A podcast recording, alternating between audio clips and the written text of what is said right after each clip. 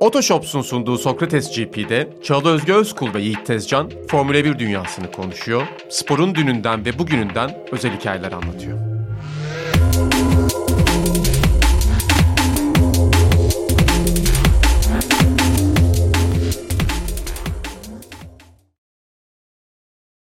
Sevgili Sokrates GP takipçileri hepinize merhaba. Otoshops Nakit'in katkılarıyla sunduğumuz bir bölüme daha başlıyoruz. Yiğit Tezcan'la beraberiz. Bu defa benim aksime enteresan şekilde Yiğit biraz hasta. Geçmiş olsun diyelim. Çok teşekkür ederim. Sana. Yazın hasta olmak iğrenç bir duygu. Evet. Sıcakla birlikte evet, evet. burnunu çekiyorsun falan. Kötü yani.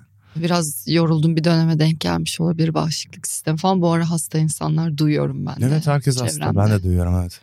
Geçmiş olsun. Bu programın seni iyileştireceğine ne? inancım tam. Çok saçmalarsam izleyicimiz kusuruma bakmasın. Hapşırırsam muhtemelen keseriz orayı diye düşünüyorum. Beni koymazlar herhalde. Niye? Düşünse izleyen bizi milyonlarca insan izlerken sana çok yaşa diyecekler. Enerjiye bak. Ya evet aslında. Peki ya düşmanım sandığımdan daha fazlaysa? Kısa yaşa. Geber derlerse? Demezler öyle şey. Dayanabilir, olabilir. Umuyoruz bütün bunlar yaşanmaz. Bu hafta e, biraz e, Kanada'ya uzanacağız. Hiç Kanada'ya gittin mi? Yok gitmedim. Ben de gitmedim. Ama gidebiliyorum Sohbet vizesiz. bu kadar değil mi? Ama gidebiliyorum vizesiz. Sen de Allah. Yani, yani güzel be. Hayat evet, sana güzel. güzel. Ama hiç kullanmıyorum işte. Daha yeni vizem geldi. Gönlüm rahatladı. Çok gergin bir bir ay geçirmiştim. Vize alamayacaksam diye. İşle ilgili bir seyahatim vardı Temmuz ortasında. Geldi neyse Aldın ki. mı sen? Evet. Kimse vize alamıyor şu anda bir yere. Çok evet. enteresan bir durum var. Bu arada param ve imkanın varsa da e, iltica edersin düşüncesiyle de vize vermeme mailleri evet, var. O da varmış. Evet. Yani garip e, ya gideceğin yoksa bile atıyorum o dönem paran yoktur vesaire şu an işte kurlardan dolayı zaten çok sıkıntılı seyahat etmek, gezmek amaçlı. Ama insan gidemeyeceğini bildikçe daha da yani gideceğin yoksa bile geriliyorsun bir Değil mi? şey İmkan duygusu elinde yani. olmadığı için öyle psikoloji evet, oluyor. Hani kapatıldık hissi, hareket edemeyeceksin hissi. Kötü geliyor bana böyle hisler yani. Ha, çok fazla insan göç ettiği için Türkiye'den ve göç etmek istediği için yalan değil yani. Bu, bu kanıt olarak gösteriyor zaten vize görüşmeleri şu anki insanların vize taleplerinin reddedilmesi gösteriyor evet. durumu yani. Yapacak evet, bir şey yok. Yapacak bir şey yok. Pekala biraz Kanada sohbeti yapmadan önce hemen sevgili destekçimiz Otoshops Nakit'ten sizlere bahsedelim. Aracını satmak isteyip de ilan vermeye üşenenlere, ilana gelen anlamsız sorulardan sıkılanlara, ekspertiz ve evrak işleriyle uğraşmak istemeyenlere oh dedirttiriyor Otoshops Nakit. Nasıl olduğunu da hemen sizlere açıklayalım. Araç satış işlemlerinin hepsini sizin yerinize hallediyor öncelikle. Aracınızın bedelini aynı gün içinde de hesabınıza yatırıyor. O yüzden de e, Otoshops Nakit'e aracını satmanın ne noktası? Oh noktası deniyor. İşte biz böyle bir ekibiz. Tam bir takım çalışması. Teşekkürler. Bu bizim ilk düetimizdir ya şu anda onu düşünüyorum. Değil mi? İlk tamamladığımızdır. Evet bakalım biz de belki Hamilton Shakira'nın düet yapacağı bir gün olursa eğer ki bunları görürüz gitar çalan Hamilton yanında şarkı söyleyen Shakira. O gün söz verelim biz Kesin de burada bir şarkı bir şey olmaz söyleyelim. ya. Mümkün değil gitar çalan Hamilton falan. Niye iki ayrı story'i kafamda Geçen yayın söyledim bunları olasılıksız olduğunu söyledik. Evet. Ve bir zevklerin olmasın belki olur bilmiyorum. İşte eğer bir gün öyle bir gün olursa yaşarsak bunu biz de seninle burada düet yaparız. Bu arada onun gerçekliği... Shakira kanı... şarkısı mı söylesek? Ben Shakira'nın şarkısını nasıl söyleyeyim? nasılsa iyi bir şarkı söyleyemeyiz diye düşünerek yani, iyice saçma bir şey e, seçeyim. Shakira'nın bence e, sesi çok iyi olmakla birlikte müzisyenliği bir tarafı bir de tabii ki e, sahnedeki görüntüsü de önemli diye düşünüyorum ve o görüntüyü Sahnede yaratabilmek için hayır, dansı yaratabilmek için kıvırtmam gerekecek. Ben beceremem onu yani. Yok mu hiç yok, dans sıfır, sende? Sıfır yok. Aa, ben yardımcı olmaya çalışırım sonuçta bu bir takım oyun. Ben kazuletim ama benden çıkmaz. 19 Mayıs'ta dans etmiştim ben lisede. En son. Gerçekten yarışı günü. Aa bu muhteşem bir anı. Bunu artık keser miyiz nasıl yaparız bilmiyorum. Bu anıyı anlatmak istiyorum. Anlat, Kanada'ya giremedik şey yazıyorlar programın altına. Asla F1 konuşulmayan program diye. Ama bir sürü yerde konuşuluyor. Ya evet ama F1'de konuşuyoruz. Şöyle 19 Mayıs'ta zorla bizim sınıfı seçmişlerdi. 19 Mayıs gösterisi için. Hı hı. Ve genç ve ergen erkeklerin en protesto olduğu yaşlar zaten. Ben dans etmek istemem. Yaşları 16. Seçtiler bizim sınıfı. Biz derslere falan girmiyoruz. Böyle bir avantajı var. Böyle cam göbeği parıltılı saten bir kıyafetimiz vardı. Ve çingene pembesi bir kuşağımız vardı. Görüntüleri var mı bunun? Yok bulsam. Nasıl yok ya? Baya 19 Mayıs töreninde İnönü Stadı'nda valinin önünde 3. sırada dans ettim. Ve bunun Hayır. görüntüsü yok yani. Nasıl yok görüntüsü? Biri ya vardı TRT'nin falan, falan şimdi. çekmedi mi? Kimse, ben zamanlar nefret böyle- ediyordum yani Bir de olaydan. o zamanlar böyle şeyler de yok ya hani telefonla zoomla zoomla falan şey. Çok fenaydı ya. Hocalar megafonla kulağımın içine bağırdı. Ben dans etmiyorum, ortalığı karıştırıyorum. Ben tüm provalarda tüm geyik yapma peşindeydim herkes gibi yani. Of başka hayatta şu an bir işim olmasa bunun peşine düşerdim ya. Ulan bir şey bulursam valla Sen minnettar kalırım. Ailece Direkt söyle. yayınlarım süper yani. Bulursam zaten senden önce annene ya da ablana falan yollarım. Önce Yolla, bir geyiği dönsün. Ama onlar ben hiç ilgilenmediler. Çünkü ben o kadar karşıydım ki olaya. Hoşuma giden bir şey olduğunu Onları da düşünmediler. bıktırdın. bile. Heyecanları da kalmadı. Böyle bir de vals yapıyorduk. Bir Charleston mu ne vardı işte abuk sabuk bir şeyler yaptırdılar. E zorla ya. Çocuklara bence Benim kısmen de zorla vals yaptırdı. yapmışlığım var ama daha büyük bir yaşta ve Miss Turkey için. Ha, bu birazcık daha profesyonel ve isteyerek de gönüllü yapılmış bir şey oldu. Yani. Evet. Sahnede 40 kişi toplam vals yapıyoruz. Yani dans çift. şey gibi yani ben de ayı oynatmaya benzediği için zaman zaman dans ettim. O yüzden güzel bir görüntü olmuyor diye düşünüyorum. tamam düet teklifimi geri aldım. Bir gün gelir de Hamilton ve Shakira düet yaparlarsa yine biz düet yapmayacağız. Ben buradan anladığınız söyleyeyim üzere. canım sıkıntı yok yaparız buradan. Tamam.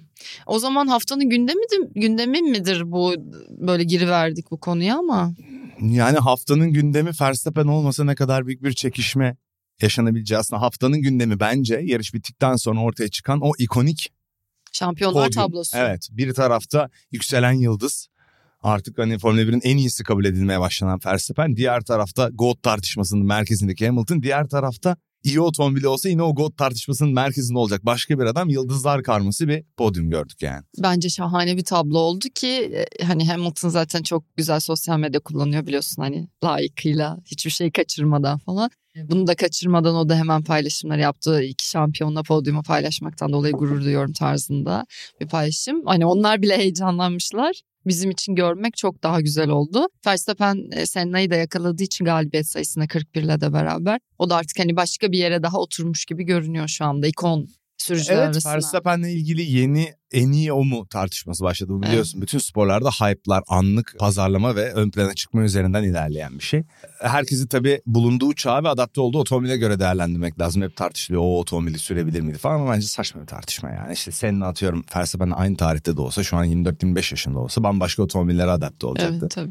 Ama evet işte jenerasyonlar arasında Alonso dedik, Hamilton dedik, bir ara Raikkonen çok hızlıydı, Vettel dedik falan filan derken bundan sonra gelen adam Verstappen olmuş gibi duruyor. Rosberg bir şampiyonluk kazandı onu da unutmayalım ama Evet. Verstappen gibi duruyor evet. Bu tablodan hemen şöyle alarak belki Alonso Hamilton çekişmesinde Kanada'daki şöyle bir tatlı tatlı e, konuşabiliriz. Yani ikilinin çok fazla birbirlerine zıt gittiği anları da gördük ki onlardan bile hoşlandık aslında biz bunlar olduğunda. Şimdi yine bir daha onları görmek arka arkaya güzel oldu. Evet Alonso Hamilton çekişmesi gördük. Benim en yüksek olduğum, bütün Formula 1 izleyicisinin yüksek olduğu çekişmelerden birisi. Sonuçta yarışın başında start Hamilton Alonso'yu geçti. Alonso yavaş startta aldı bu arada. Russell'ın da önünde zor tut- tutundu.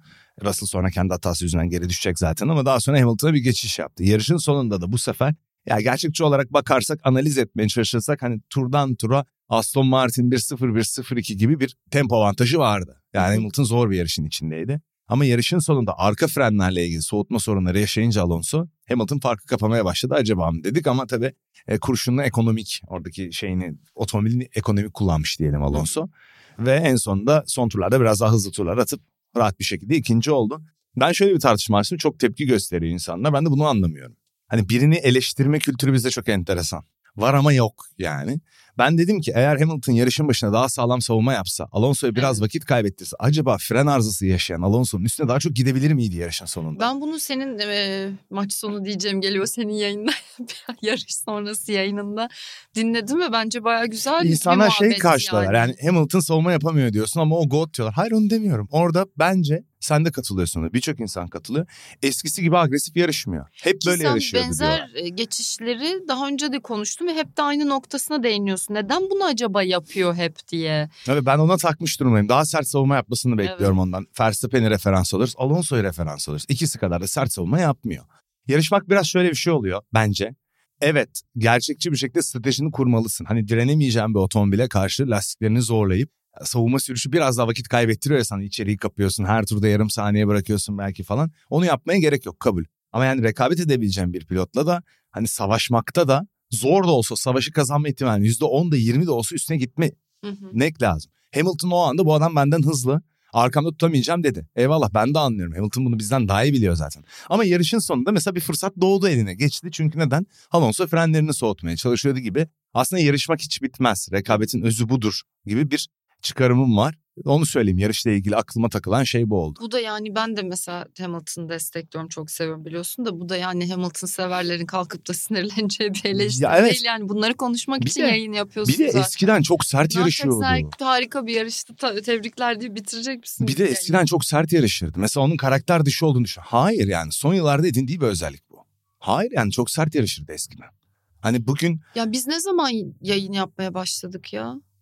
Bu ikinci sezon mu? ikinci sezon bu evet. İşte bir buçuk sene falan Aslında bu hep işte, bir buçuk sene. Konuştuğumuz bir şey. Evet herhalde bu beşinci kez falan bunun denk geldiği. Daha önce Verstappen Hamilton için söylemiştin bunu. Benzer bir savunma hani eksikliğini ya neden ya hatta böyle sorgulayarak niye acaba ya falan diye başlamıştın.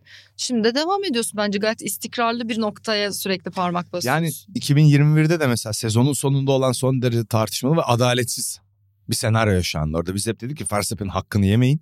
Bununla alakası yok. Onun şampiyonluğuyla alakası ama olan şey adaletsizdi dedik. Ama sene boyunca da şunu sorduk mesela. Neden Verstappen'in kendisine zorbalık yapmasına izin veriyor pistte? Vermeyiz. Evet. Çarpışmak istemiyor. Güzel bir erdem olgunluk ama motor sporlarının tarihi zaten skandal çarpışmalarla yer ver. Bu, bu özü bu yani. Çok böyle temiz nasıl diyeyim motor sporlarında çarpışmak biriyle futbolda birinin ayağına basıp ayağını kırmak bilerek değil. Aynı Aha. etik sorgulama yapacağımız bir şey değil. Rekabetin özü o. Daha Evet, çok ikili mücadele gibi düşünmek lazım. Hı. O insanı hain, adi yapmıyor aslında. Yani o ikili mücadeleye girersen sonunda bir şey kaybetme ihtimali de var ama girersin. Girersin evet. Hele günümüzde tabii ki pilotlar hala hayatlarını tehlikeye atıyorlar. Sakatlıklarla yüz yüzeler yani spor yaparken bir sürü tehlikeyi göz önüne alıyorlar. Ama eskiye göre giderek evrim yaşadı spor ve mücadeleler sertleşti. Çünkü ölüm azaldı. Evet. Eskiden ölüm fazlayken geçmiş yarışlara bakarsa izleyiciler 70'ler 80'ler çok fazla savunma yapılmadığını, düzlükle yön değiştirilmediğini görürsünüz neredeyse. Hı hı. Hani daha farklı bir yaklaşım var ama bugün daha farklı spor diyorum. Yani benim naçizane fikrim. Bence güzel bir başlık açtın. Tebrik ederim. Ben şeye takıldım. Biz geçen sene mi sadece yayın yaptık? Biz peki atışıyorduk hep Abu Dhabi'de finalde falan. Biz o zaman yayın yapmıyor Yayın muyduk yapmıyorduk, yok. beraber? Yok. WhatsApp grubuna atışıyorduk. Aha. O muhteşem finalde. Herkesin cinnet geçirip Biz geçen sezon başından başladık. geçen sezon başına başladık. Evet. Allah Allah. Daha yeniymişiz ya. Yok canım bir buçuk yıl oldu. Onu devam ettirmek lazım. Biz yayın yaptıkça Formula 1'in seyir zevki de düşüyor bu arada. Buna da buna yormak istemem ama. Hayır belki de daha da düşüktür. Bizim sayemizde bir, bir tık daha iyi gidiyordur. Alonso falan çıktı işte. Belki Evet, Aston evet. Martin bizim sayemizde bu kadar iyi.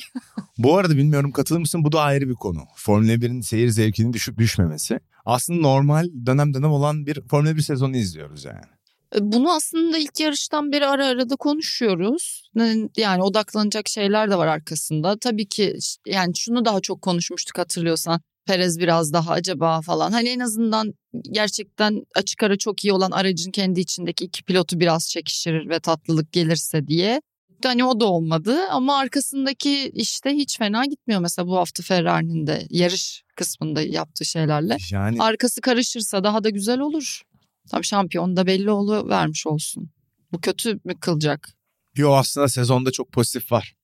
Yeni bir tane takımın ortaya çıkmış olması. Hı hı. Öndeki üçlü varsaydığımız rekabete dördüncü bir takımın girmesi. Tamam Red Bull uzak ama önümüzdeki bir iki sene için bunu söyleyebiliriz. Ben yaşlandım ya demin ara verdik. Gözüm yaşlandı. Evet bu arada iki doğdun Aa teşekkür ederim. Evet doğum günümde. Çok teşekkür ediyorum. canım benim. Hemen Oradan arkadan da tebrikleri alıyorum. Yeni yaşın gelir gelmez de hastalanman skandalı. 37 oldum bir de ya. Tam bir sembolik bir şekilde yaşlandın hastalanması oldu bu. 37. Vay Ciddi be. bir yaş. ya. Güzel 43 yaş. kaldı. 38, 39. eyvallah. Benim de 35 az kaldı. Sen 88'liyim. 2 yaş var bizim aramızda değil mi? Aynen. Vay be. Geliyorum takip Sana bir şey demiyorum. Yaşla ilgili hiçbir şey demiyorum. O yüzden susmaya çalışıyorum şu an. Çok memnunum ya yaşımdan ben. Yani şey hissediyorum fiziksel olarak biraz daha böyle yorgun vesaire hissedebiliyorum. Daha kolay hırpalanıyorum. Uyanamıyorsun, kalkamıyorsun, uykusuz hangover gece geçiremiyorsun Evet mesela. mesela hangover şeyim bu kadar olmazdı. Şimdi ertesi günüm kötü geçecek diye ve ertesi gün çalışıyorsam mutlaka ki önceki akşam dikkatli yatmaya çalışıyorum. Yoksa etkileniyor Mesela performans. Üniversitede uyumadan derse giderdim ben. Tabii şey. canım. Şimdi öyle bir şey yok. Tabii arka arkaya iki gece, üç gece eğlenilirdi, şey yapılırdı. Vücutta ayak uydururdu. Benim çekimim var yatmam lazım şeklinde gelişiyor hayat. Tabii Biraz tabii öyle oluyor şu maalesef. an çok net öyleyim e, ben de. Atıyorum bugün yayın var o yüzden dün dinleneyim falan öyle yaklaşıyorum ve her günde yayın var. Bu da demek oluyor ki. Neyse yaşımı çok düşünmeyeceğim. Alonso varken düşünmeme gerek yok. Çok pozitif var. Ha, araç yeni bir dördüncü araç eklendi. Evet diyorsun. eklendi rekabete. Formula 1'i derinlemesine izleyen insanlar için bu yarıştan alınacak çok güzel şeyler var. Aston Martin bir takım yeniliklerle geldi piste ama o bir takım yenilikler aslında İspanya'daki hani Hı hı. e, düzlük hızı, aero verimliliği falan üzerine ağırlıklı da yenilikler vardı ama Kanada biraz onları test eden bir pist değil. Aynısı Williams için de geçerli. Williams'a bir takım yenilikler getirdi ama aslında tam olarak bu pist özelinde değil. Williams'ı güçlü yapan şey mesela izleyicilerin ilgisini çekecek bir konu. Bence temelde otomobilin güçlü olduğu noktalar. Hep güçlülerdi bunda. Son yıllarda güçlü olduğu şey bu takımın. İşte uzun düzlükler var görece Monza gibi olmasa da. Fren noktası var. Çekiş gerekiyor. Tutunma, mekanik tutunmaya yönelik. Çünkü hızlar düşük. Viraj hızları, yavaş virajlar var. Ve Williams'ın çok güçlü olduğu pist. Mesela bu bir gözlem. Çünkü tabanı kalkmıştı güldüler ya Williams'ın basit Evet, tabanına. Williams aslında temelde çok e, güçlü otomobiller yapıyor. Şöyle bir taban değil mi? Bu daha komplike. Bu daha komplike evet. Göstermek istiyorum bu taban daha komplike. Ve uğraşmışlar bayağı bir oyuncak işçiliği yapılmış al- altında plastiği üzerine. E Albon da muhteşem bir yarış yaptı. Uzun turlar eski lastikleriyle gitti. Kapısı, Kapısı açılıyor. Fark etmedim bugüne Yok kadar. fark etmedim. Bagajı da açılıyor. hoşuma gitti. Kaput da açılır. Tırnağım yok ben açamadım sen açabilirsin. Öbür taraftan açılır. Camın Öyle önünden. mi? Evet. Ha. Ya öyle açılıyor. Yo, önden açılıyormuş. Sallamış. Bakın. Ben arabanı ters çevirmek istiyorum. Hah, bu Ay da çok güzel açılıyor. ya. Bunu ben eve götürebilir miyim? Yayında istediğim için mecbur bırakacağım. Bagajı biraz küçükmüş. Bundan bir aile sağ. Zaten aile için yapmamışlar bence. İçin Kesinlikle. yapılmış araba, aynen. Evet. Maalesef. Pardon 20 bin kere böldüm ama. Yok ne demek. Bugün zaten ben de odaklanmakta zorluk çekiyorum. Albon. Ha. E, ve Albon'da e, Avustralya'da da böyle bir yarış yapmıştı. Hani son turda pite girmişti. Final turunda Aha, bir trik evet evet. yapmıştı küçük. Albon'u Ona benzer- anlatacak mısın uzun uzun? Yani Ona göre başlığını söyleyeceğim ama. var mı Albon'un başlığı? Evet, haftanın alev atılanı seçtim Alev ben atılan, onu. evet. Çok iyi bir yarış yaptı ve baskı altında uzun süre bir Albon treni gitti. DRS'de geçilmedi. Williams'ın güçlü olduğu noktalar da var ama o sürüşte dikkat edilmesi gereken şey şu. Baskı altında hata yapmak demek spin atmak değil zaten. Çok küçük bir hata bile geçilmene neden olabilir. Bizim gözle görmeyeceğimiz bir şey. Bir virajda 0-0-50 kaybetmek düzlük arka düzlükte şikandan önce mesela. Hairpin'de lastikleri sardırmak çıkamamak gibi.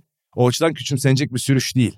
Savunma sürüşleri beni hala çok etkiliyor Formula 1'de. DRS çağında daha da çok etkiliyor. Olağanüstü bir sürüş yaptı. E tabi Albon'la ilgili aslında geçen seneden bu yana baktığımızda Albon'un sürüşlerini herhalde Formula 1'deki en iyi 7-8 pilot arasında gibi duruyor.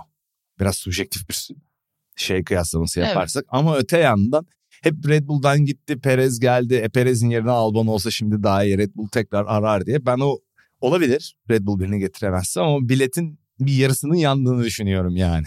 Bir kısmı tükendi çünkü bir kere gitti olmadı gibi.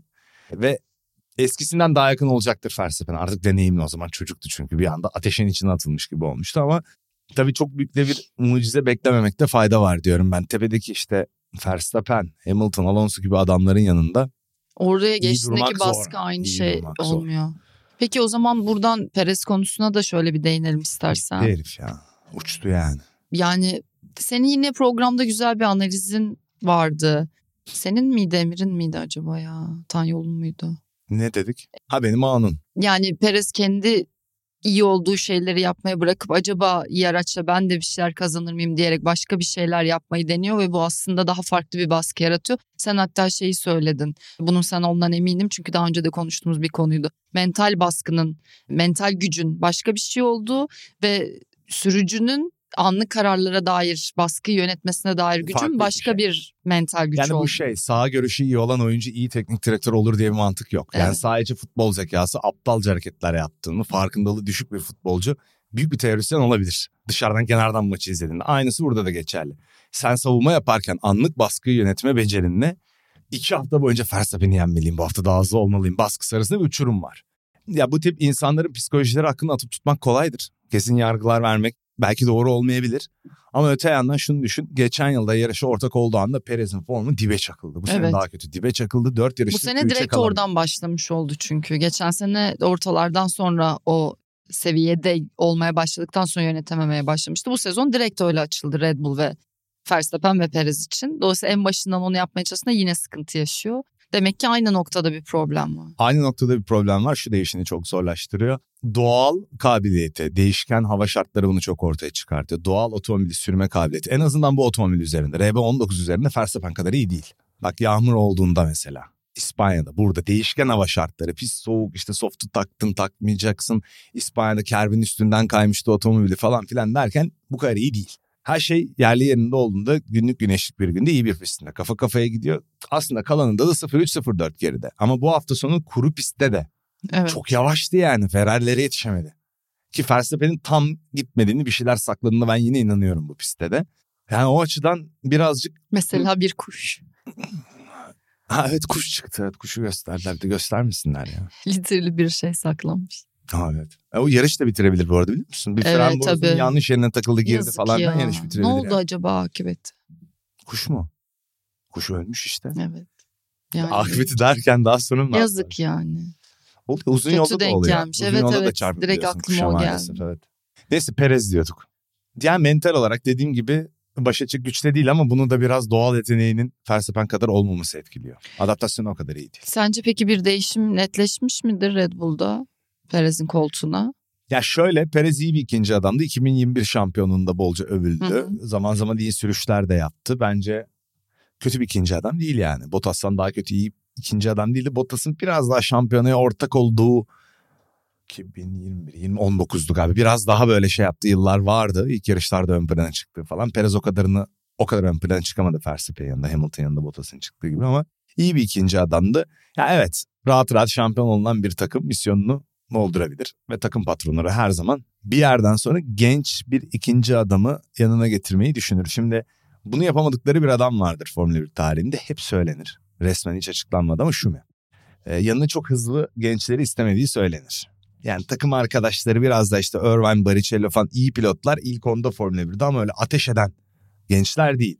Ama en sonunda Ferrari onun yanına da Massa'yı monte etti. Kendi akademisinden çıkma. E bir noktada da Verstappen'in yanına Red Bull birilerini isteyecektir. Çünkü sözler de verilmiş olsun artık ellerinde büyümüş bir çocuk gibi de olsun. Verstappen'in yarın ben gidiyorum deyip demeyeceğinin garantisi yok. Yok bir de yani şu anda çok açık ara rahat gidiyorlar ama atıyorum öyle devam etmezse yeni sezonlarda iki aracınla beraber Heh, işin aynen. içinde olmayı da Takımlar isteyebilirsin. için kesinlikle isterler diye düşünüyorum. Riskli yani biraz bu sezon öyle görünmese de. Ya riskli işte Perez'in de keskin bıçak yani. Üç yarış sonra yine iyi performans vermeye başlayacak. Göreceksin Evet. yani şampiyonluk olayı bitecek. Bitiyor. Rahat deyince daha iyi. Rahatlayacak yarışları kazanmaya başlayacak yani öyle olacak. Ama bir yandan da zor yani. Verstappen'i mağlup etmek çok zor o yüzden çok da bir şey diyemiyorum. Ya bence görevini yapıyor, yaptı. Bu seneki düşüşünü böyle açıklıyorum ben. Daha iyi bir iki- ikinci adam olabilir mi Red Bull'da? Bence genç biri bundan sonraki sezon için. Çünkü üçüncü yılı oldu. Misyonu doldu. Üç sene iyi bir süredir ikinci adamlar için. Şimdi bir hesaplarsak Irvine 96, 90, 98, 4 sene kalmış. Net ikinci adamları düşünüyorum. Barrichello 2000, 2001, 2002, 2003, 2004, 2005, 6 sene kalmış. E sonra Weber, Vettel'i düşünsek 4 sene. Tabii yavaş yavaş sona geliyoruz. Kitap konuşuyor. Yok yani onları bir hesapladım. Google'a yazmışımdır şu an. bir misyon dolma ve vakti geliyor. cevapları. Ama avantajı şu. Alttan akademiden hevesle sallasını akıtarak Red Bull'un bu koltuğa oturtmak isteyeceği biri yok. Suno da iyi. Bu sene iyi sürüşler yapıyor. Bir süredir söylüyoruz. Geçen senenin ortasından beri iyi. Norris falan olmaz mı? Kendi akademisinden. Kendi adamı Ha, yok yani. Tamam pardon başını yanlış anladım. Sunoda'ya da biliyorsun Honda yüksek. Honda da Aston Martin'le anlaşma yapıyor. Çünkü kendi programından çıkmış Japon pilot. Bu Honda'nın hiç bitmeyen bir fantezisi Japon markaların. Bu hani akademi konusunu ayrı tutarak onu duymamışım. Şey kimi sen kendin yerleştirmek ben- istersin? Ben en müsait Sana adam bana Norris olur gibi geliyor yani. Çünkü Verstappen'le Norris nasıl olurlar? Ee, normalde iyi anlaşıyorlar. Muhabbetleri Evet. iyi. Kuşak olarak yakın insanlar. Onda bir problem olmaz ama ya şimdi Norris'in hafta sonu Hairpin'de yaptıklarını gördün değil mi? İşte şeyi Piastri'yi itti sonra Bottas'ı geçti falan filan. Yapar yani onu. Verse o ben yani gelse yapar. Çekinmez. Bence de çekinmez. Çekinmez yani. Ee, geç geldiği için takıma dezavantaj Onlar beraber olur. takılıyorlar değil mi böyle arada dışarı çıkıyorlar falan Norris'le Verstappen. Böyle bir Bilmiyorum, bir şeyler çıkmıştı var galiba. Var. Hatırlıyorum. Kafacı uygun da iki insan olduğunu Evet. düşünüyorum ben. Ya ben en çok Lando Norris'i yakıştırırım. Çünkü zaten Hamilton. Russell arasında hazır bir gerginliğimiz var. Orayı bozmuyorum. Onlar daha iyi bir otomobil yapsın. Artık gerilsin gerilsin mücadele etsin. Aston Martin'de asıl iyi bir ikinci adama ihtiyaç var. Şimdi tam oraya geçecektim. Yani bir aracın içindeki dengesiz devam eden iki pilot performansının Red Bull'da konuştuk. Bir benzeri de çünkü Aston Martin'de var. Stroll hani evi mevi onlar falan zaten hikaye oluyor böyle durumlarda. Yine kötü bir hafta sonu geçirdi. Çok Benim ölçütüm şuydu. ciddi bir performans farkı var. Otomobilden pilottan pilota aynı otomobilin içinde o geldi nasıldı bu geldi ona karşı nasıldı yapmak doğru değil. Biraz elma armut oluyor kabul ediyorum. Herkesin her otomobillik performansı farklı. Ama düz düşünelim. Düz mantık gidelim. Perez'in ve Vettel'in Stroll'e kurduğu üstünlük benzer ayardaydı. Alonso'nun daha dramatik. Ben bunu Evet. demiştim sene başında. Evet. O beni çok etkiledi Alonso ile ilgili. Ben Stroll çok kötü de demiyorum. Hı hı. Ama yani griddeki en iyi 10 pilot Yani arasında değil yani. Alonso'nun, 15-20 arasında bir yerde. Alonso'nun çok üstün performansı da Stroll daha kötü gösteriyor mu diyorsun?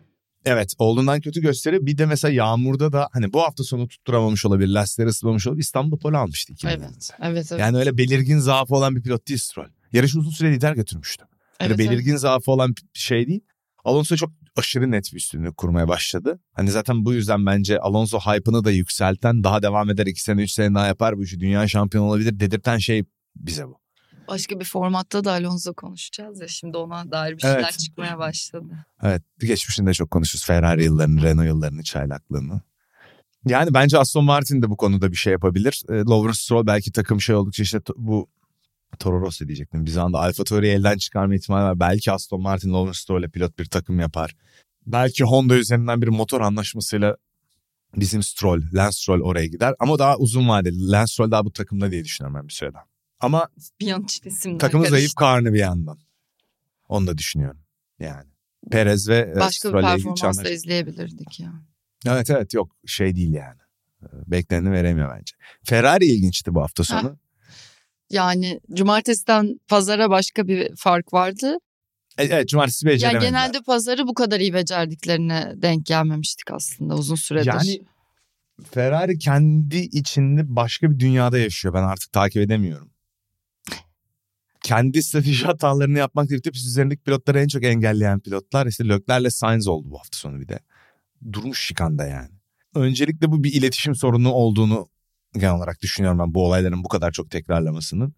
Sürücüleri çok hata yapıyor gibi görünüyor. İki sürücü de özellikle Sainz karakteristik olarak çok hata yapan bir pilot değil. Aynı yerde duruyorum. Takım içinde bir şey yanlış, otomobille ilgili bir şey yanlış hep söylüyoruz. Ama bu haftaki hızları ve lastik performansları Hmm. ömürleri umut vericiydi. Onlar da yenilikler getiriyorlar. Geçen senenin ortasından beri onları geri getiren şey buydu o taban yönetmeliğinden beri. Lastik aşınmasıydı. Evet. Dehşet bir Haas'a bak işte Junior Ferrari, küçük Ferrari rezil durumda yani. Yani otomobilin sıralama hızıyla ben böyle bir şey görmedim hayatımda yani. Bu kadar uçurum yarışta performans veremeyen bir otomobil görmedim. Ferrari'ye dönersek lastik performansını arttırmaya başladılar. Lıklarını gösteren bir yarış. Ama bir yandan da Kanada'da zaten lastiğe çok yük, yük yükleyen bir pist değil. Belki sonuncu pist yani Monaco ile birlikte. Hani ufalanma sorunu olan bir pist. Çünkü yük yükleyen viraj yok. Dış lastiğin iç kısmına öyle ağır yük yükleyen bir şey yok yani şeye otomobile. Doğru kararı verdiler. Medium'larda uzun kalarak medium'ları uzun süre çalıştırmayı başardılar. 35. tur civarına kadar çalıştırmayı başardılar. Orada insanlar kızdı hemen medium'larla girmedi. Çünkü öndeki rakipler girmişti. Ferrari önündeki McLaren şu bu trafiğinden kurtulmaya çalıştı bunu yaparak. Ve medium'larla farkı açmaya devam ettiler. Rakipleri yeni lastik alan rakiplerine farkı açtılar. Bu lastik ömrü açısından bir pozitif, strateji açısından bir pozitif. Ama yani Ferrari bunu yaptı da alkış tutamayacağım. Doğru strateji yaptılar yani. Öyle üstün zekice bir şey yapmadılar. Medium'lara daha fazla gidebileceklerini düşündüler. Ve doğru strateji yapıp yarışı işte dördüncü, beşinci bitirdiler. Tamam sen de alkışlayıver işte ya. Şey mi bu? Eh. Ama Ferrari'den beklenti hep çok büyük. Yani böyle küçük bir şey alkışlayamayız Ferrari'de. Peki böyle 8. yarışı geride bıraktıktan sonra soruyorum. Şu an gördüğün oldu değil mi? 8 oldu. İtalya olmadığı için 8. Sayayım. Beni de şimdi şüpheye düşürdün. Bahreyn, Suudi Arabistan, Avustralya, Azerbaycan, Miami 5. İtalya gitti orada Imola. 6-7 oldu. 6-7. Monaco, İspanya, Kanada 8 tamam oldu. 8 olmuş. Ne soracaktım ya? Ha şey. Geri kalan bölümde yükselişe dair en çok heyecanlandığın araçlar Red Bull'un arkasında kalan bütün takımları dahil ederek soruyorum. Hangileri? Mercedes, Aston ve Ferrari üçü de son iki hafta özelinde güzel bir şeyler gösterdi. Burada Ferrari'nin lastik performansı önemliydi. Belki ikinci olacaklardı sıralama doğru gitse. ikinci otomobiller belki de. Öte yandan İspanya'da tökezledikten sonra zaten ona yönelik geliştirmeler getirdiler. Bu tarz pistlere aslında uygun çekiş, frenaj falan seviyor böyle şeyleri. Uygun yani bu piste. E Mercedes zaten geçen hafta sıçrama yaptı. O istikrarlı sıçramayı burada da korudu. Üç otomobilden de umutluyum. E Peşine ne yani şampiyonluk yarışı için geçmiş olsun noktasına geldikten sonra Red Bull ilerlemeyi durdurduktan sonra bu yarım saniye farkı falan kapatacak onlar geliştirme yaparak Hı. ve bu sezon sonu yarış galibiyetleri sıkıştırmaya çalışacak üç takım. O da bize seyir zevki getirebilir. Var, var ikincilik oradan Hı. gelen para ödülü, prestij bir sürü şey var yani Tabii. yarış kazanmaları. Öyle bir rekabet göreceğiz sezonun sonunda. Başka bir ben altına inersen? İstikrarlı bir şekilde sezon başında da şeyim oydu. Alpine'in iyi olduğunu Aha. düşünüyorum ben. Özellikle İspanya performansları ümit vericiydi bu hafta sonu olması da. Alpine'in biraz daha sıçrama yapıyor ama öndekiler de eli armut toplamıyor. Onlar da böyle bir şeye hapsolmuş durumdalar. Beşinciliğe hapsolmuş durumdalar. Williams son iki senede iyi. Baktığımızda bu sezonun özeline de. Kaybedeni McLaren kesinlikle McLaren. Yani İspanya'da bir şans eseri sıralama turlarında işte soğuk hava bizim lastiklerimize yarıyor dedikleri şey dışında yine Kanada'da da kayboldular. Start pozisyonlarını koruyamadılar. Onları biz öne atlayacak diye düşünmüştük bu çağda ama devamlı geri gidiyor. Yani. İşte ayrı, ayrı verimlilik dedi böyle şey otomobiller yapıyorlar yani. Dediğim gibi temeli güçlüydü onların otomobili. Hep düzlüklerde hızlı çekiş iyiydi. Monza'yı kazanmıştı Ricardo. Hep iyi otomobiller Rusya'yı kazanıyordu Norris. Ama aero işinde hep geç kaldıklarını söyleyip onları eleştirmiştik. Bu seneki otomobiller rezalet yani. O yüzden daha iyi bir beklenti vardı. Tersi oldu. İşte Williams sıçrama yaptı.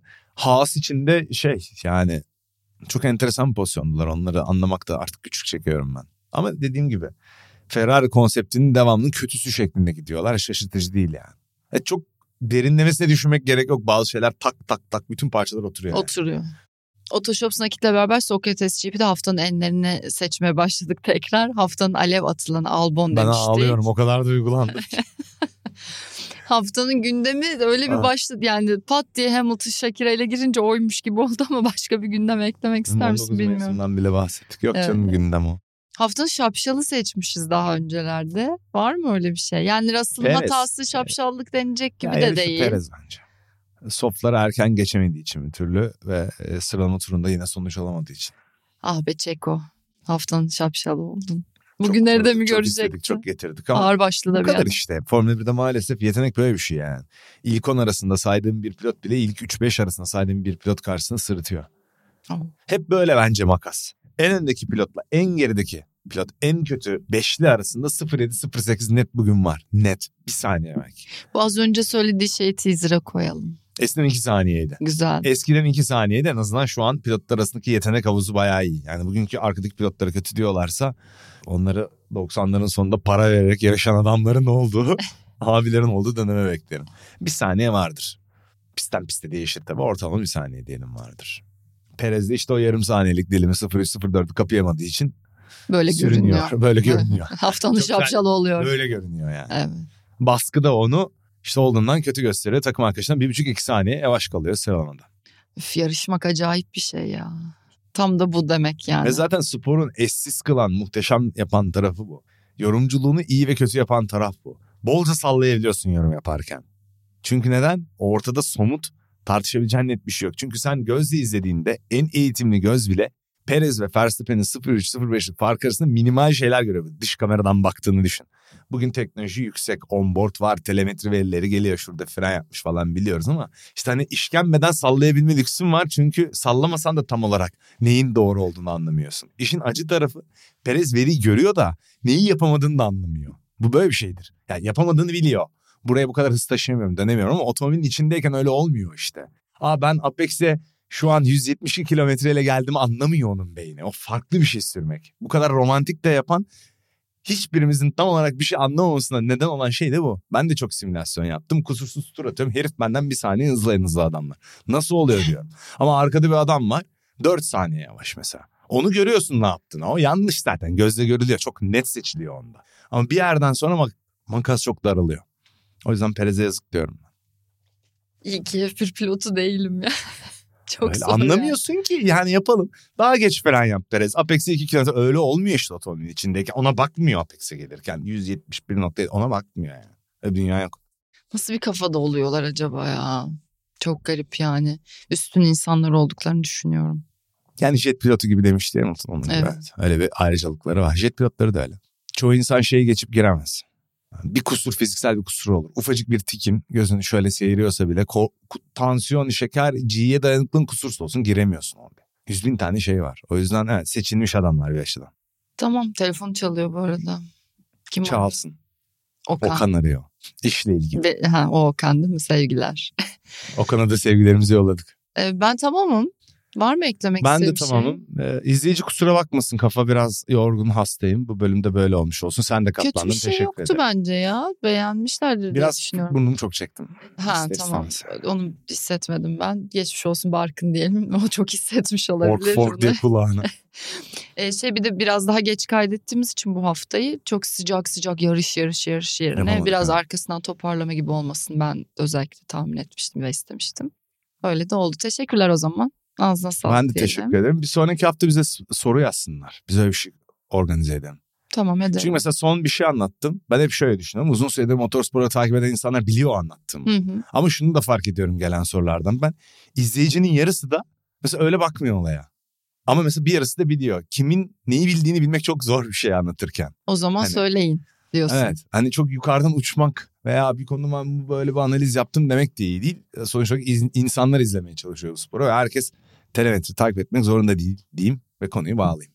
Teşekkürler. Ben teşekkür ederim. Haftaya buluşuruz. Bu soru işini organize etmeye deneyeceğim. Bir yarışın durumuna bakarak onu yapalım bence. Bir sonraki yarışta bu hafta sonu açısından. sonraki hafta. Evet. Doğru. Haftaya işte Avusturya var. Gidiyorum da o yüzden. Yarışa mı gidiyorsun? Evet. Aa ne güzel. Red Biraz Bull'un heyecan. Evinde bir Red Bull İnşallah galibiyeti. başıma bir şey gelmez. Hemen şöyle yapıyoruz ben. Gelmez gelmez. Yok. Söylemeseydin keşke. Silelim. Ya ben nazara inanmıyorum. Yani dünyanın en ilkel mantıksız şeyi için. Aa yok ben çok inanırım. Onu nazar Sen demeyelim mısın? de. Aşırı enerji yoğunlaşması diyelim. Enerji Enerji olsa force olurdu. Ben de Yoda olurdum diyerek. Enerjiye belki, de inanmıyorum belki ben. bir yerde vardır. Belki ben Yoda'yımdır. Ben bir yerlerde Jedi'ler olduğuna inanıyordum. Niye benim şu anda moralimi bozdu? Yoktur yoktur. Tamam. Ben Batman'a hala inanıyorum diyerek hadi bitirelim. Ay keşke. Paralel evrenlerde belki vardır. Buna inancımızı lütfen kimse bozmasın. Teşekkür ediyoruz bizi izlediğiniz için. Ee, Önümüzdeki programda Avusturya'nın ardından e, Otoshop Nakit'le beraber Sokrates GP'de tekrar sizlerle olacağız. Hoşçakalın. Otoshops Sokrates GP'yi sundu.